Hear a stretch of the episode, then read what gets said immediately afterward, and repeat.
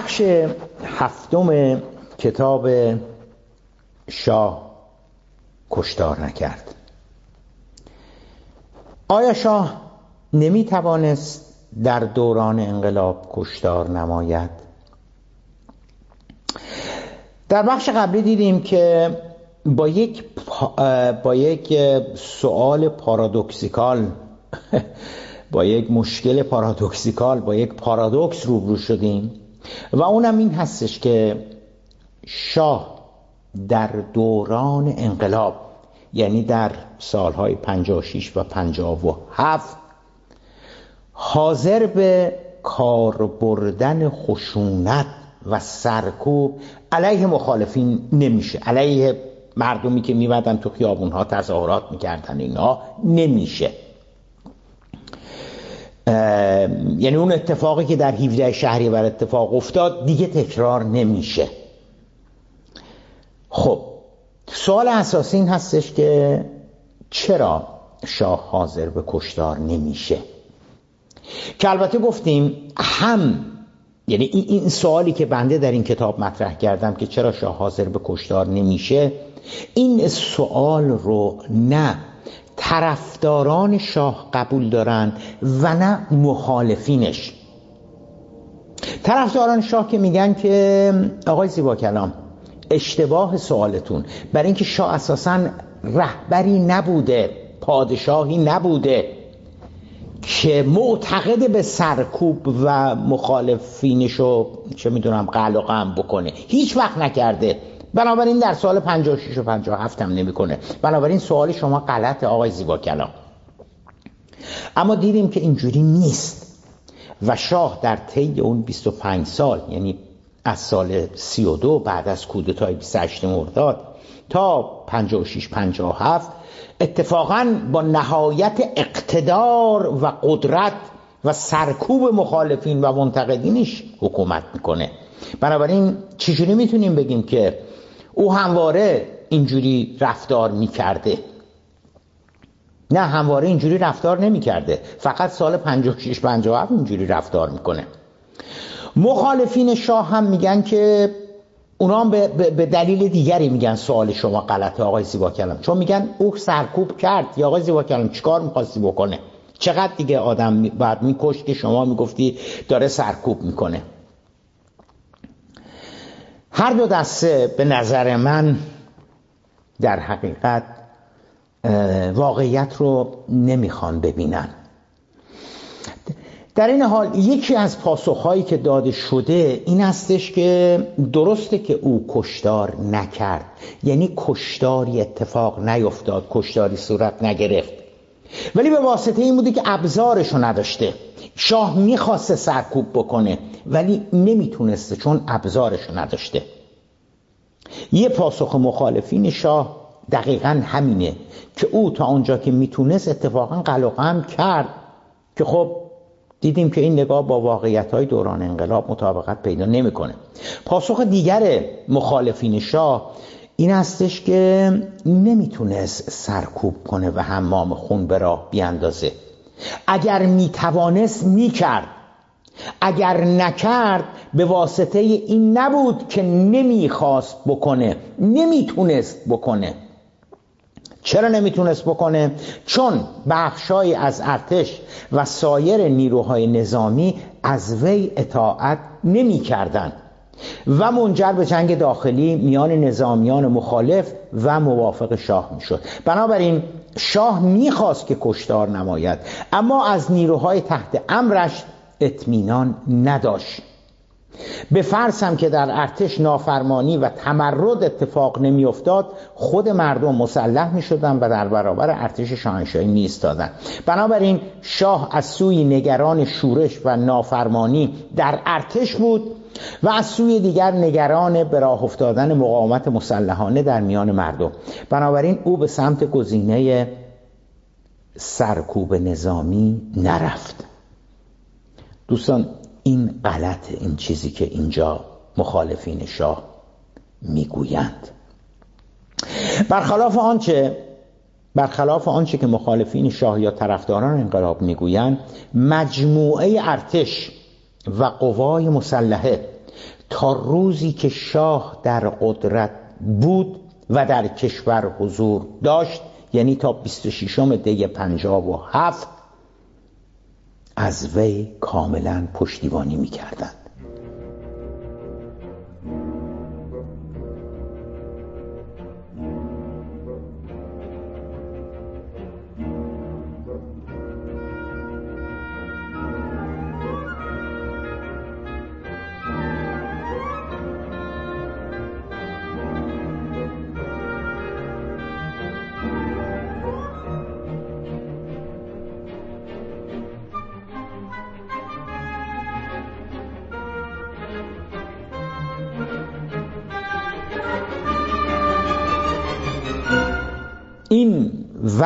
این گمانی بیش نیست که اگر شاه دستور سرکوب داده بود ارتش مقاومت می‌کرد ارتش تمرد می‌کرد. نه نه نه نه.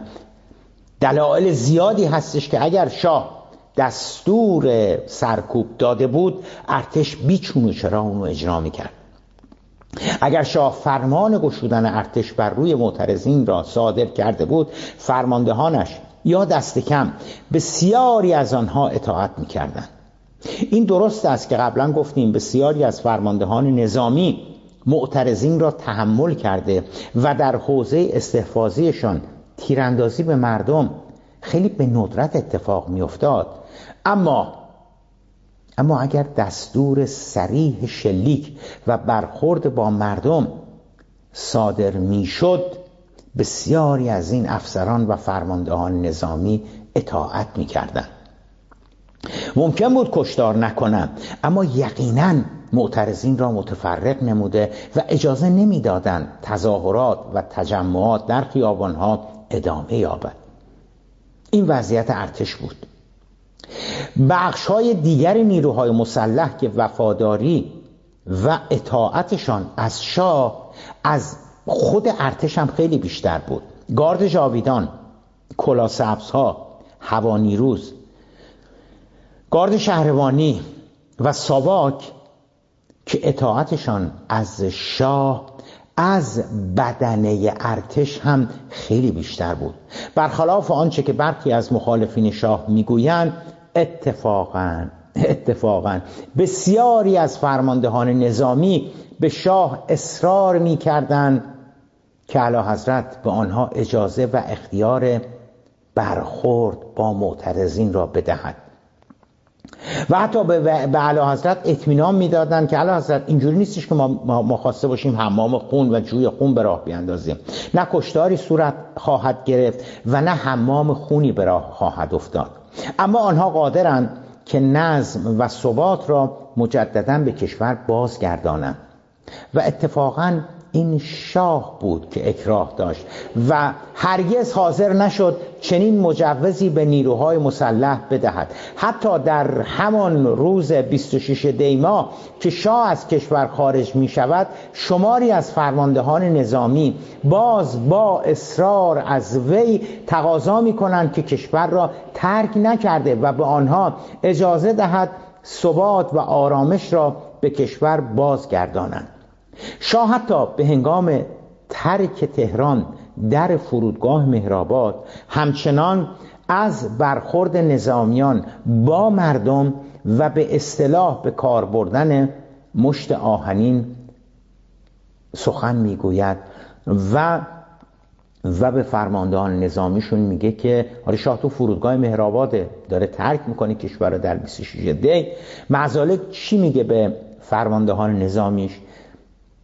به نقل از خاطرات قرباقی این نقل قول رو براتون دارم می‌خونم علا حضرت مجددا به موضوع حل مشکلات مملکت به وسیله دولت یعنی دولت شاهپور و بختیار از طریق سیاسی اشاره فرمودند و در مورد جلوگیری از خونریزی تأکید نمودند و عوامری که قبلا فرموده بودند را تکرار کردند عوامر چی بوده؟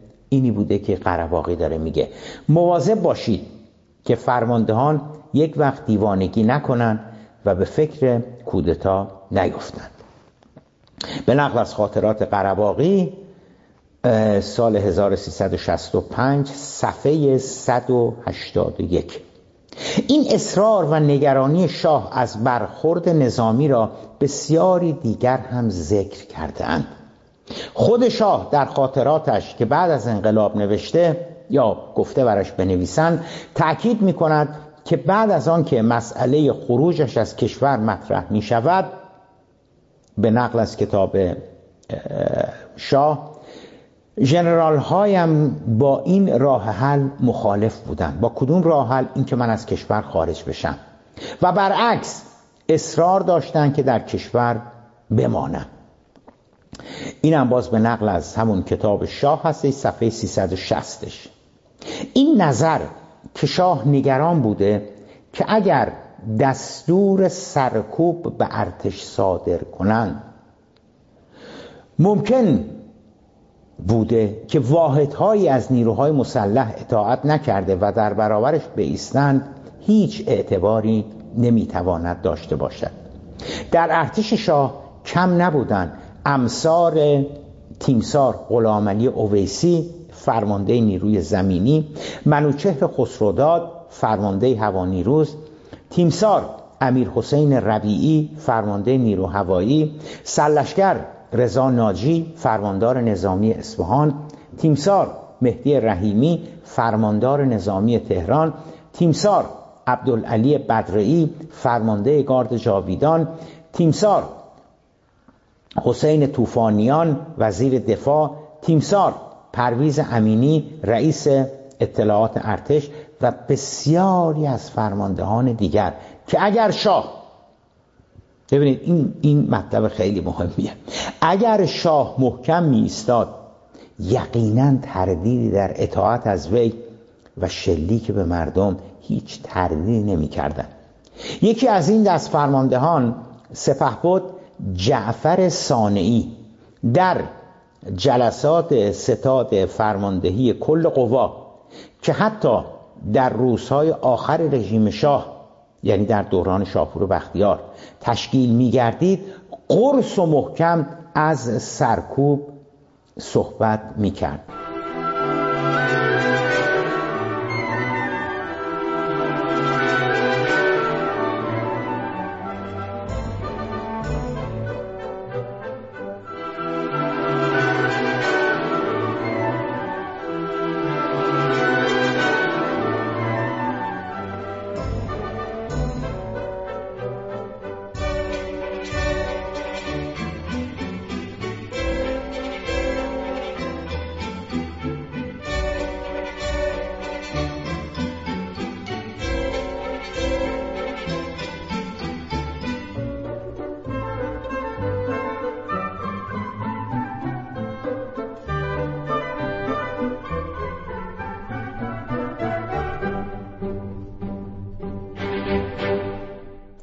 قسمتی که دارم براتون می‌خونم نقل قول هستش نقل قول هستش. از کتاب مذاکرات فرماندهان رژیم شاه که چاپ شده یا منبعش هم در کتاب اومده. شاه حتما بایستی اینو, اینو, اینو به اصطلاح سپهبد ثانه‌ای داره میگه در جلسه فرماندهی کل قوا. شاه حتما بایستی رؤسای مخالفین تمام رؤسا و سرکردگان در هر لباس و موقعیتی که هستند دستگیر شوند. یعنی علا حضرت دستور بدن که اینا رو دستگیر بکنیم در شب. ولو 20 هزار نفر.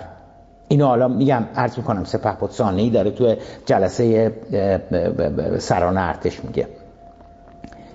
میگه تمام رؤسا و سرکردگانشون رو باید دستگیر بکنیم ولو بشن 20 هزار نفر. این طرح را باید آماده بکنیم و جای آنها را شناسایی بکنیم. یعنی جای اون 20 هزار نفری که باید دستگیر بکنیم. بلا فاصله باید برق و سوخت مملکت را در دست بگیریم. نه با حرف و روی کاغذ بلکه با زور گلوله و سرنیزه. آنچه از نفرات داریم باید به کار گیریم و آنچه نداریم باید از سرنیزه و از تپانچه امان استفاده کنیم. یعنی نفر فنی را مهندس برق را پشت دستگاه بگذاریم گلوله را هم پشت سرش بگذاریم و بگوییم کارت را می‌کنی یا تو را می‌کشیم. اگر کرد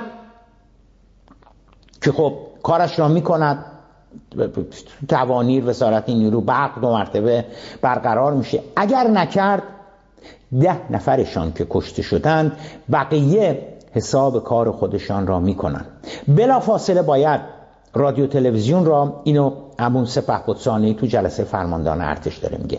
میگه بلا فاصله باید رادیو تلویزیون را در اختیار بگیریم تا همه افراد مملکت بفهمند وضعیت چیست. اسمش را کودتا می‌خواهید بگذارید؟ بگذارید. اسمش را حمایت از دولت قانونی شاپور بختیار می‌خواهید بگذارید؟ بگذارید. اسمش را پیشبینی و پیشگیری از تمام مخاطرات برای نجات کشور می‌خواهد بگذارید؟ بگذارید. من نمی‌دانم اسمش را چی می‌خواهید بگذارید. بایستی ما کشور شاهنشاهی را با قدرت اشغال کنیم. از این نقل قولی که براتون خوندم از کتاب مذاکرات شورای فرماندهان هستش. این کتاب سال 1366 انتشار یافته و این نقل قولی که براتون آوردم مال صفحات 16 تا 17 این کتاب هستش. امثال سپه بود سانعی کم نبودند در ارتش که حتی چند روز مانده به سقوط رژیم شاه حاضر به سرکوب و فرود آوردن مشت آهنین بودند. صد البته همه فرماندهان ارتش مثل سپه بود سانعی مثل سپه بود اویسی یا سرلشگر ناجی نبودند. ارتشبود عباس قرواقی رئیس ستاد مشترک یا ارتشبود غلامرضا انصاری نخست وزیر دولت نظامی درست در نقطه مقابل سپهبد ثانی بودند. آنها افسرانی معتدل و میان رو بودند. ضمن آنکه برای سرکوب نیازی به همه فرماندهان نبود. یک تیپ یا گردان و چند سپهبد سانعی یا چند خسروداد یا چند سپهبد ربیعی و امثال اون کفایت می‌کرد. همچنان که در 17 شهریور تعداد نیروهایی که شلیک کردن تعداد تعداد اونها به انگشتان دو دست هم نمی‌رسید. البته البته شاه هیچ وقت فرمان مشت آهنین را صادر نکرد. بنابراین نمی‌توان با قاطعیت با قطعیت نتیجه گیری کرد که اگر این اتفاق افتاده بود آیا نظامیان دستور را اجرا می کردند یا خیر؟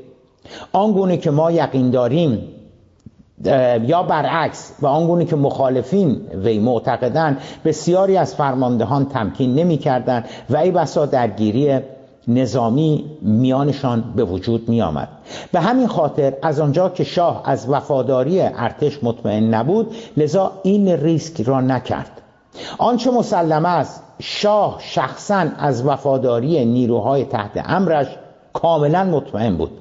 شاه می‌دانست که امثال سپهبد ثانعی که حتی بعد از رفتن او از کشور آنقدر به او وفادارند که در جلسه فرماندهان ارتش چند روز مانده به 22 بهمن سراحتا می‌گویند که اگر مسئول آب و برق و توانیر و پالایشگاه ها حاضر به شکستن اعتصاب نشدن در جا اعدام شوند.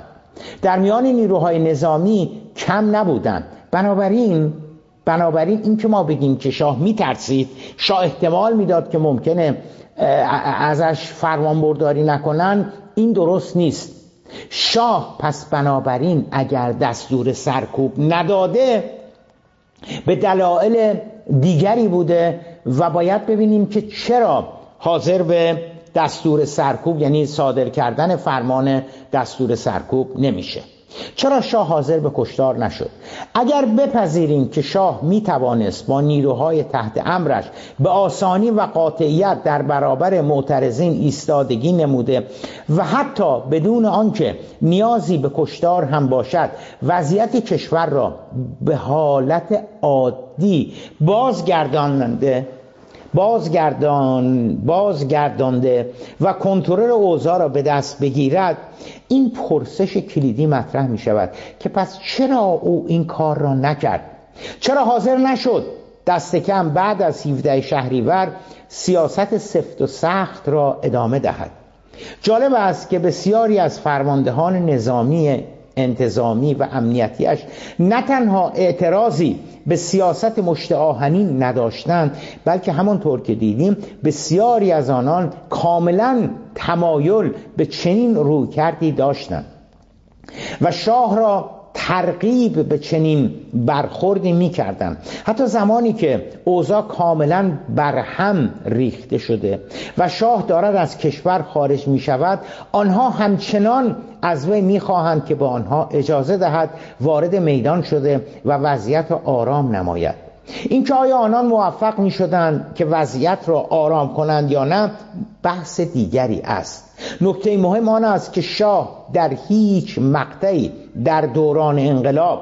چه در دیماه 57 که به نظر می رسید اوضاع دارد از دست خارج می شود و چه در ماه های قبلتر یعنی آبان ماه آذر ماه 57 که علا رقم گستردگی اعتراضات و اعتصابات رژیم و مجموعه نظامیش همچنان در کنترل وی بودن حاضر به سرکوب حاضر به کار بردن مشت آهنین و برخورد قاطع نمی شود پاسخ طرفداران انقلاب و جمهوری اسلامی این استش که عدم تمایل شاه در بکارگیری ارتش خیلی ساده است نمی‌تونسته. مردم مقاومت می‌کردن کار از کار گذشته بود برخی از انقلابیون مسلح شده بودند بخشهایی از, از ارتش به مردم پیوسته بودند و و دلایلی از این دست. اما واقعیتی که نمی‌توان آن را نادیده گرفت و همه استدلال های مخالفین را به زیر سوال می‌برد آن است که به فرض که شاه در دیماه یا آذر نمی‌توانست با انقلاب برخورد نماید. اما در مهر و آبان ماه و شهریور ماه او دیگر به راحتی می‌تونست این کار را انجام بده. در شهریور ما عملا این اتفاق افتاد 17 شهریور. اما جان کلام اینجاست که او در مقاطعی که حتی به تصدیق مخالفینش هم به راحتی می‌توانست ارتش را علیه معترضین به کار گیرد حاضر نمی شود تن به این سیاست بدهد. بنابراین بنابراین چاره نداریم جز اینکه این پرسش را مطرح نماییم که چرا او حاضر نشد با سرکوب و کشتار در برابر اعتراضات و نهایتا فروپاشی رژیمش بیستد.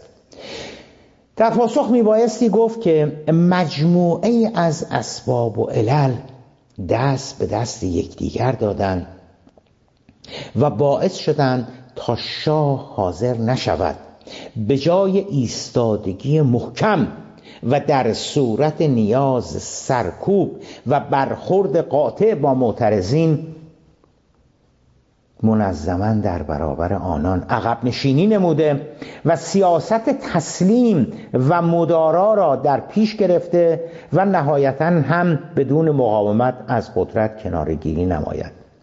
بدون تردید بدون تردید یکی از مهمترین علتها باز میگردید به روحیات فردی شاه.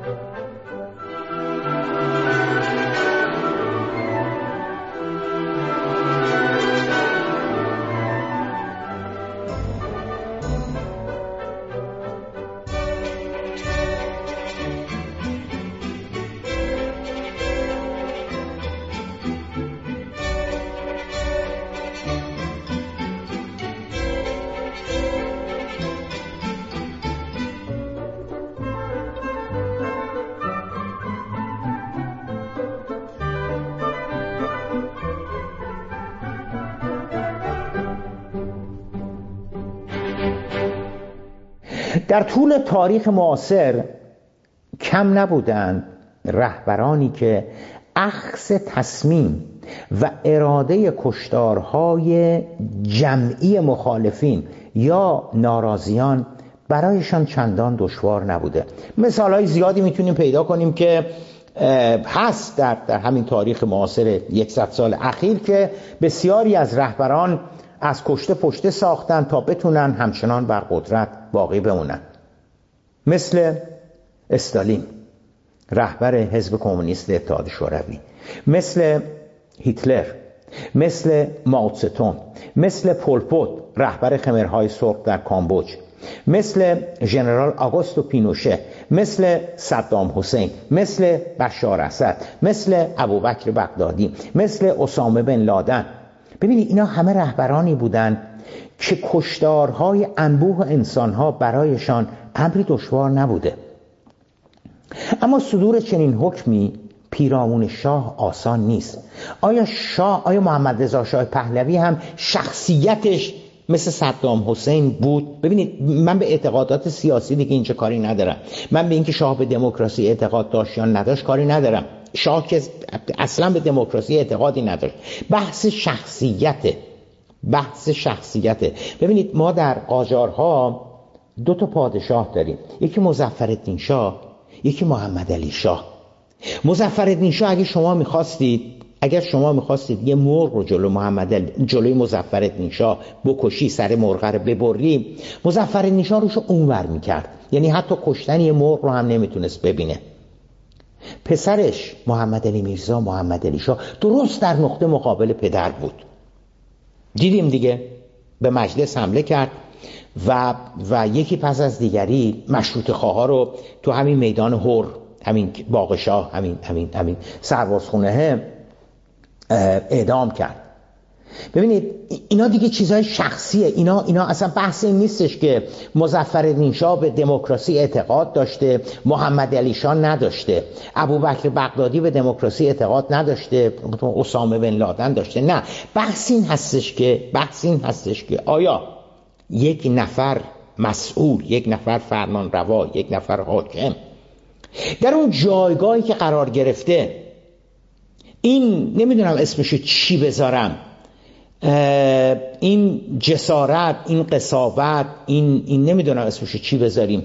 داره که اگر صدها نفر اگر هزاران نفر دارن کشته میشن عین خیالش نباشه. بگه اهداف ما آرمانهای مقدس ما ایجاب می‌کنه که حالا هر چقدر می‌خوان کشته بشن کشته بشن. ببینید پولپوت رهبر خمرهای سرخ اینجوری بود. از سال 1351 دو موقع که به قدرت رسیدن تا دو, دو سه چهار سال بعدش نزدیک سه میلیون نفر کامبوجی کشته میشن. از نظر پولپوت و اطرافیانش این لازم بودش که یک کامبوج جدید به وجود بیاد. صدام حسین یا بشار اسد هم این که مثلا صد هزار نفر کشته بشن پنجاه هزار نفر کشته بشن نیم میلیون نفر کشته بشن براشون در حقیقت مسئله نیست. خیلی راحت می‌تونن این کار انجام بدن. ابوبکر بغدادی خیلی راحت می‌تونه ببینید در مقابلش هزاران نفر دارن دارن گردن زده میشن. بنابراین سوالی که مطرحه این هستش که اعتقادات و باورهای سیاسی به کنار آیا شاه چنین, چنین از چنین روحیه‌ای برخوردار می بود که آیا, آیا شخصیت او آنقدر جسور محکم استوار و بیباک بود که حاضر شود مسئولیت کشتارهای عظیم را بپذیرد؟ نمی‌دونم. واقعیت اون هستش که خیر. من در مطالعه‌ای که کردم معتقدم که شاه این شخصیت رو نداشت. شاه بیشتر مثل مزفر شاه بود. روش اونور می‌کرد. اگه می‌دید یه مرغ داره کشته میشه. این داوری را می‌توان از نگاه عمیقتر و نزدیکتر به مجموعه سی و هفت سال فرمان روایی و استخراج نمود. در دوازده سال نخست پادشاهیش یعنی 1320 تا 1332 همانطور که پیشتر اشاره داشتیم جامعه ایران از منظر سیاسی بسیار پرتلاطم بود. احزاب و تشکلهای واقعی و نیرومند آزادی خواهانه آزاد آزادانه فعالیت می‌کردند. انتخابات نسبتا آزاد باعث به وجود آمدن مجلسی بسیار مقتدر و قدرتمند شده بود. مطبوعات آزاد از سوی دیگر باعث پاسخگو بودن مجموعه حاکمیت شده بودند. و بالاخره وجود چهرهها و شخصیت های مستقل سیاسی همچون دکتر محمد مصدق احمد قوام السلطنه سید زیادین تباتبایی تیمسار حاج علی رزمارا آیت الله ابوالقاسم کاشانی حسین مکی دکتر مظفر بقایی خلیل ملکی و بسیاری دیگر باعث تقسیم قدرت از یک سو و رقابتی شدن سیاست در ایران شده بود. در طی آن دوازده سال شاه کمتر توانسته بود به عنوان یک شخصیت سیاسی جسور قاطع شجاع مقتدر توانمند برنامه ریز و با عزم و اراده ظاهر شود. کم نبودند چهره های سیاسی که از هیچ یک از امتیازات شاه برخوردار نبودند اما میزان محبوبیت نفوذ سیاسی و اثر بخشیشان به مراتب بیشتر از شاه بود. شاه در مجموع شخصیتی درونگرا کم تحرک و محافظ کار داشت. دست کم در آن دوازده سال کمتر تصمیماتی گرفته بود یا حاضر بود بگیره یا تحرکات سیاسی و اجتماعی از خودش نشون داده بود که نشون دهنده شهامت تحور و بیباکی شاه باشه. برعکس رفتارش در آن دوازده سال مبین آن بود که چندان اهل برداشتن گام های جسورانه انجام اقدامات خطرناک ریس کردن و رفتار متحورانه نیست. این جنبندی از شخصیت درونی شاه کاملا با رفتار وی در جریان کودتای 28 مرداد همخانی پیدا می کند جریان کودتا می طلبید که شاه یک مقداری استوارتر جسورانه تر و با دل و جرأت بیشتری در برابر مصدق بیستد و علیه مصدق موزگیری بکنه. اما شاه با اینکه نه با ملی شدن نفت موافق بود نه هیچ تمایلی به نخست وزیری دکتر مصدق داشت. فلواقع از نخست وزیری مصدق منزجر بود. و مصدق از همان ابتدا به او تحمیل شده بود تحمیل شده بود. با این حال شاه جسارت و اراده لازم برای برکناری مصدق را نداشت. یا تو خودش نمی‌دید. ترجیح می‌داد بدون درگیر شدن خودش در آن ماجرا مصدق یه جورای برکنار می‌شد. گم و گور می‌شد قید می‌شد. دیگه نخست وزیر نبود. ولی خودش حاضر نبود این کار رو انجام بده. خودشون جسارت و شهامت رو نداشت که مصدق رو حل بده بندازتش کنار. جالب است که هم واشنگتن هم لندن مصمم به برکناری مصدق بودند. و شاه همین را می‌دانست. اما باز هم شاه وسواس داشت نگرانی داشت ترس داشت محافظ کاری داشت. باز هم نگران رویارویی مستقیم با مصدق بود. سرانجام و زیر فشار آمریکایی و انگلیسی ها حکم ازل مصدق از نخست وزیری و انتصاب سپهبد زاهدی به عنوان جانشین وی را صادر می کند اما اما او آنقدر نگران آن اقدام بود که پس از صدور آن دو احکام برکناری مصدق و نصب سپهبد زاهدی به همراه همسرش سریا سریا اسفندیاری که اون موقع همسر شاه بود و در حالی که خود شخصا خلبانی هواپیمایش را بر عهده داشت به کلاردشت پرواز می کند بعد از آن که خبردار می شود که دکتر مصدق حکم برکناریش از نخست وزیر را نپذیرفته و سرهنگ قرامرضا نصیری همون سپهبد نصیری بعدی که حکم عزل مصدق از نخست وزیری را به وی ابلاغ نموده را دکتر مصدق بازداشت کرده از همان کلاردش به اتفاق سریا اسفندیاری همسرش به بغداد پرواز می نماید سفیر ایران در بغداد که از غذای روزگار طرفدار دکتر مصدق بوده از شاه استقبال نمی کند و شاه از بغداد به روم می رود. پس از آن که چند روز بعد از کودتای پس از آن که چند روز بعد کودتای 28 مرداد اتفاق می افتد و ورق بر می گردد و شاه مطمئن می شود که کار تمام شده آن وقت است که او حاضر می شود به ایران بازگردد. در جریان برخورد با اعتراضات 15 خرداد سال 42 شاه البته خیلی مصممتر و قاطعتر ظاهر می شود منتها باید چند نکته را در رابطه با ناآرامی های 15 خرداد مد نظر قرار داد. توجه به این نکات باعث می شود که رفتار شاه در 15 خرداد را دلیل قطعی و قاطعی مبنی بر برخورداری شاه از یک شخصیت مسلط و نیرومند نتوانیم به حساب آوریم. نخست که ابعاد آن نارامی ها بسیار محدود و به هیچ روی در حد و حدود یک بحران جدی نبود. چند هزار نفر سبز میدون و چهارراه گلوبندک اومده بودن تظاهرات می‌کردن تا مثلا طرف های حسن آباد اونجاها. ده هزار نفر 15 هزار نفر 20 هزار نفر. در تهرانی که اون روز دو میلیون سه میلیون جمعیت داشت. اگرچه بعد از انقلاب تبلیغات زیادی پیرامون گستردگی ابعاد قیام 15 خرداد و قربانیان آن صورت گرفته اما واقعیت آن است که گستردگی آن اعتراضات خیلی محدودتر از آن چیزی بود که بعد از انقلاب از آن ساخته شده. مجموعه مجموع اعتراض کنندگانی که در طی روزهای 14 و 15 خرداد به خیابان آمدن چندین هزار نفر بیشتر نبودند.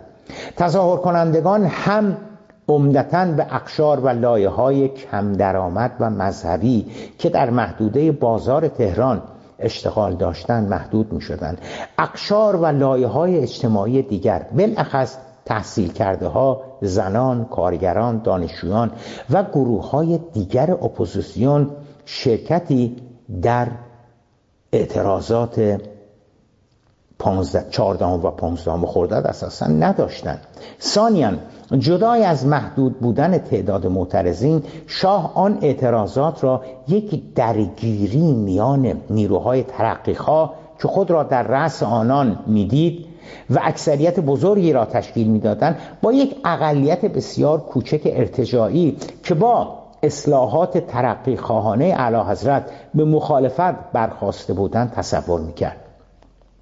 شاه معتقد بود که مخالفینش از حمایت چندانی برخوردار نبودند. در حالی که بسیاری از زنان و مردان تحصیل کرده و ترقیقای کشورش حتی مخالفین سنتیش یعنی جبهه ملی و نهضت آزادی و توده یا و اینها هم از او و از اصلاحات ترقی خواهانش حمایت می‌کردند. چنان اصلاحات همواره خواسته های خود آنان بوده. سالسا دو شخصیت نزدیک و مورد اعتماد شاه یعنی اسدالله علم و دکتر منوچهر اقبال در کنارش بودند و هر دو وی را در برخورد قاطع با مرتجعین ترغیب می‌کردند و بالاخره فرماندهی نظامی در دست غلامعلی اویسی بود. نظامی رادیکال و تندرویی که در برخورد خشن و بی مسامحه با تظاهر کنندگان درنگ نمی کرد بنابراین عملکرد شاه در سرکوب تند و قاطع 15 خرداد را نمی‌توان ناشی از داشتن یک عزم و اراده قوی و بالای محمد رضا شاه پهلوی دانست. رفتار شاه در دوران انقلاب بیشتر یادآور رفتار وی در جریان کودتای 28 مرداد می باشد تا رفتار وی در 15 خرداد. با این تفاوت که در سال 32 هم واشنگتن و هم لندن عملا شاه را حل می‌دادند تا بر تردید و ترسش و محافظ کاریش غلبه کرده و مصدق را برکنار نماید. اما به شرحی که خواهیم دید در دوران انقلاب از آن حمایت پررنگ از شاه در ایستادگی قاطعانه در برابر مخالفینش خبری نبود. البته بعد از کودتای 28 مرداد که همه مخالفین قل و قم شده و شاه هیچ رقیبی نداشت به علاوه از حمایت تمام و کمال آمریکا و انگلستان هم برخوردار بود. شاه رفتار بسیار محکمتر و قاطعتری از خود نشان می‌دهد.